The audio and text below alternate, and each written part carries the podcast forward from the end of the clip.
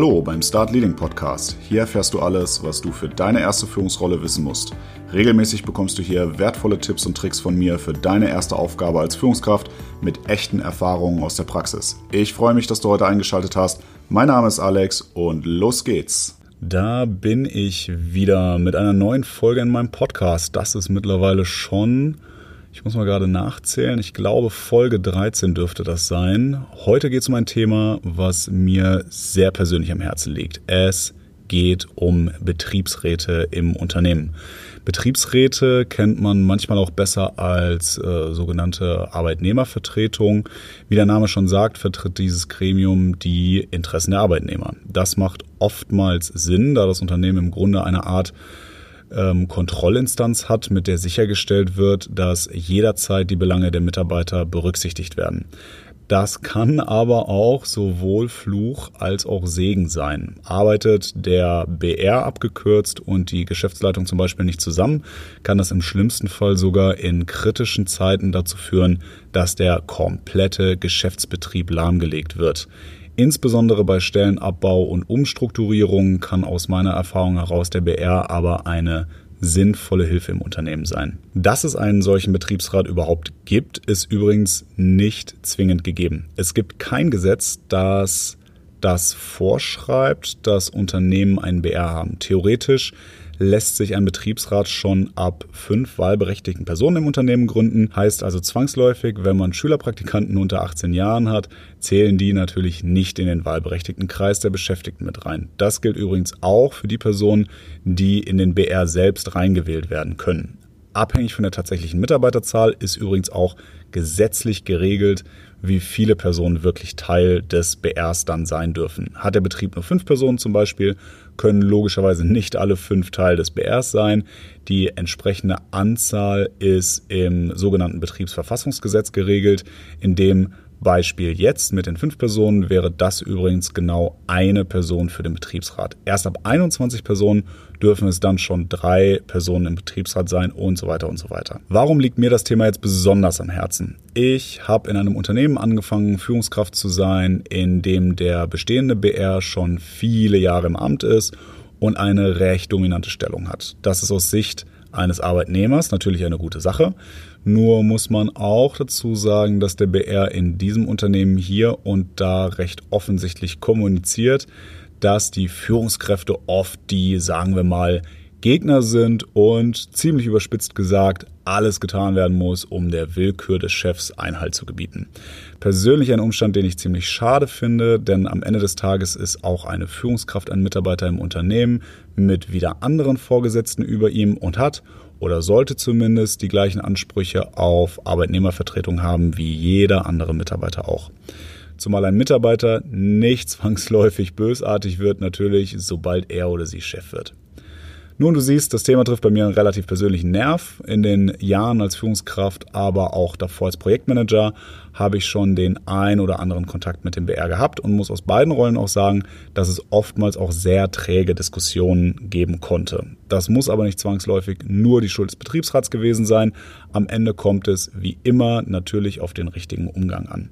Insofern gehe ich heute darauf ein, wie du deinerseits eine gute Zusammenarbeit mit dem Betriebsrat anstreben kannst und was du tun kannst, damit gleich zu Beginn deiner Führungslaufbahn diese Hindernisse, die mir zum Teil widerfahren sind, gar nicht erst entstehen. Am Ende gebe ich dir noch drei Fragen mit auf den Weg, die du dir stellen solltest, bevor du mit dem BR ins Gespräch gehst und einen ganz persönlichen Tipp im Umgang mit dem BR kommt dann noch ganz zum Schluss. Zuallererst ist es wichtig, den Betriebsrat natürlich bei allen arbeitnehmerrelevanten Themen rechtzeitig mit ins Boot zu holen. Das gilt übrigens nicht nur als Führungskraft, sondern auch wenn du Projekte machst, die Auswirkungen auf Mitarbeiter des Unternehmens haben. Lass dich übrigens auch nicht von Dingen abschrecken, wie du bist ja die unterste Führungsebene oder sowas und die ganz großen Entscheidungen, ähm, die getroffen werden, wenn es zum Beispiel um Umstrukturierung oder sowas geht, könntest du eh nicht beeinflussen und so. Denk dran, auch wenn wie in meinem Fall der BR dich in deiner Rolle im ersten Moment nicht unmittelbar als Freund sieht, so sollte er trotzdem auch für dich da sein und dir deine Fragen beantworten. Denn erstens kannst du als Mitarbeiter ebenfalls von einer Umstrukturierung betroffen sein und zweitens wappnest du dich bei einem guten Austausch mit dem BR auch für Fragen, die in solchen Situationen von deinen Mitarbeitern kommen. Ein Umstand, den vor allem der BR grundsätzlich schätzt, wenn du das auch mit einfließen lässt. Du wirst sicherlich nicht alle Fragen deiner Mitarbeiter immer direkt beantworten können, aber ein Grundverständnis ist da immer ratsam. Es liegt in der Psychologie des Menschen oder auch hier des Betriebsrats, dass das Gremium weit positiver auf solche Maßnahmen reagiert, wenn man mit ihnen vorher am besten auch persönlich über Maßnahmen spricht. Diese offene und ehrliche Kommunikation führt dazu, dass der Bär auch mal bei unschönen Entscheidungen eher zugänglich ist und nicht beispielsweise denkt, er müsste jetzt unbedingt für den Mitarbeiter was erkämpfen aus Trotz, weil er so spät informiert wurde. Das bringt mich zu meinem zweiten Punkt. Sei vorbereitet, wenigstens in Bezug auf deine aktuelle Thematik, wenn du mit dem BR redest. Oftmals besteht der BR aus langjährigen Mitarbeitern, die auch schon einiges an BR-Erfahrung mitbringen. Es gibt kaum eine Frage, die sie nicht schon mal gehört haben. Genau deswegen gibt es in der Regel auch sogenannte Betriebsvereinbarungen, sozusagen die, ja, sagen wir mal FAQs oder die auf Deutsch gesagt Antworten auf die meistgestellten Fragen. Das sind sogenannte Vereinbarungen, die irgendwann mal so festgelegt worden sind. Jetzt stell dir vor, dass du eine Frage zum Beispiel zu Arbeitsmodellen hast, beispielsweise weil dein Mitarbeiter plant, vorübergehend mehr zu arbeiten, als er vertraglich eigentlich darf.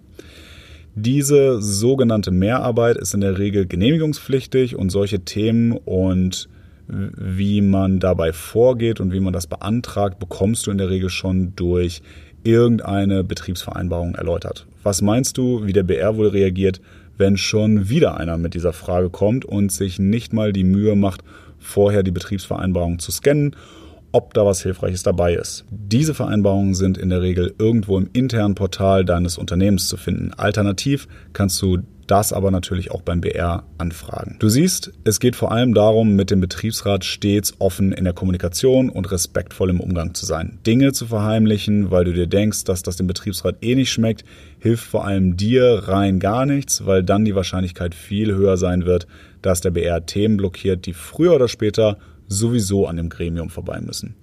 Es gibt kein allgemeingültiges Konzept, wie du mit dem BR umgehst. Dafür ist der tatsächliche Einfluss der Betriebsräte in den Unternehmen viel zu unterschiedlich und die Themen viel zu breit gefächert, um hier ein ganz klares Vorgehen zu beschreiben.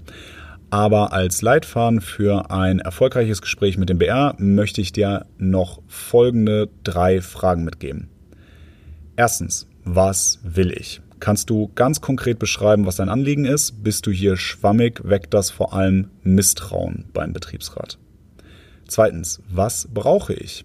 Hier geht es darum, dir zu überlegen, welche Freigaben du ganz genau brauchst, aber auch ganz wichtig, welche Daten, vor allem welche personenbezogenen Daten für dein Vorhaben notwendig sind. Der BR ist hier in der Regel interessiert, dass hier natürlich im Sinne des persönlichen Datenschutzes nicht übermäßig viele Daten preisgegeben werden. Benötigst du dafür dennoch kritische Daten, brauchst du die Antwort auf die dritte Frage, die nämlich da wäre, warum brauche ich diese Informationen und diese Daten? Beantwortest du diese Fragen für dich, gehst du frühzeitig in den Austausch mit dem BR, auch wenn es nur aus Informationszwecken vielleicht für dich ist, und begegnest dem Betriebsrat auf Augenhöhe in der Kommunikation, dann sind die Grundpfeiler für diesen Austausch gesetzt. Zuletzt noch ein kleiner Tipp. Bleib selbstbewusst, wenn du mit dem BR redest. Der BR wird sicherlich an der einen oder anderen Stelle kritische Rückfragen stellen, aber das ist auch sein Job. Lass dich davon auf gar keinen Fall verunsichern. Im Gegenteil, Sieh es als Chance, auf Punkte aufmerksam gemacht zu werden, an die du zuvor gegebenenfalls nicht gedacht hättest. Sei also offen für das Feedback, aber steh auch zu dem, was du umsetzen möchtest, was du wiederum mit Hilfe der eben genannten Fragen unterstützen kannst. In diesem Sinne, das war wieder der Start Leading Podcast. Ich freue mich, dass du heute wieder eingeschaltet hast. Wenn dir die Folge gefallen hat, hilfst du mir sehr mit einer 5-Sterne-Bewertung auf iTunes bzw. Apple Podcasts und einer Rezension. Ansonsten folg mir auf Instagram, da findest du mich unter Start Leading Podcast, alles als ein Wort ohne Abstand geschrieben oder auf Spotify, Apple Podcasts, Deezer oder Google Podcasts, um keine Folge mehr zu verpassen. Die Links dazu, genauso wie meine E-Mail-Adresse, findest du wie immer in den Show Notes oder in der Beschreibung des Podcasts. Ich freue mich, dass du heute eingeschaltet hast und bis zum nächsten Mal.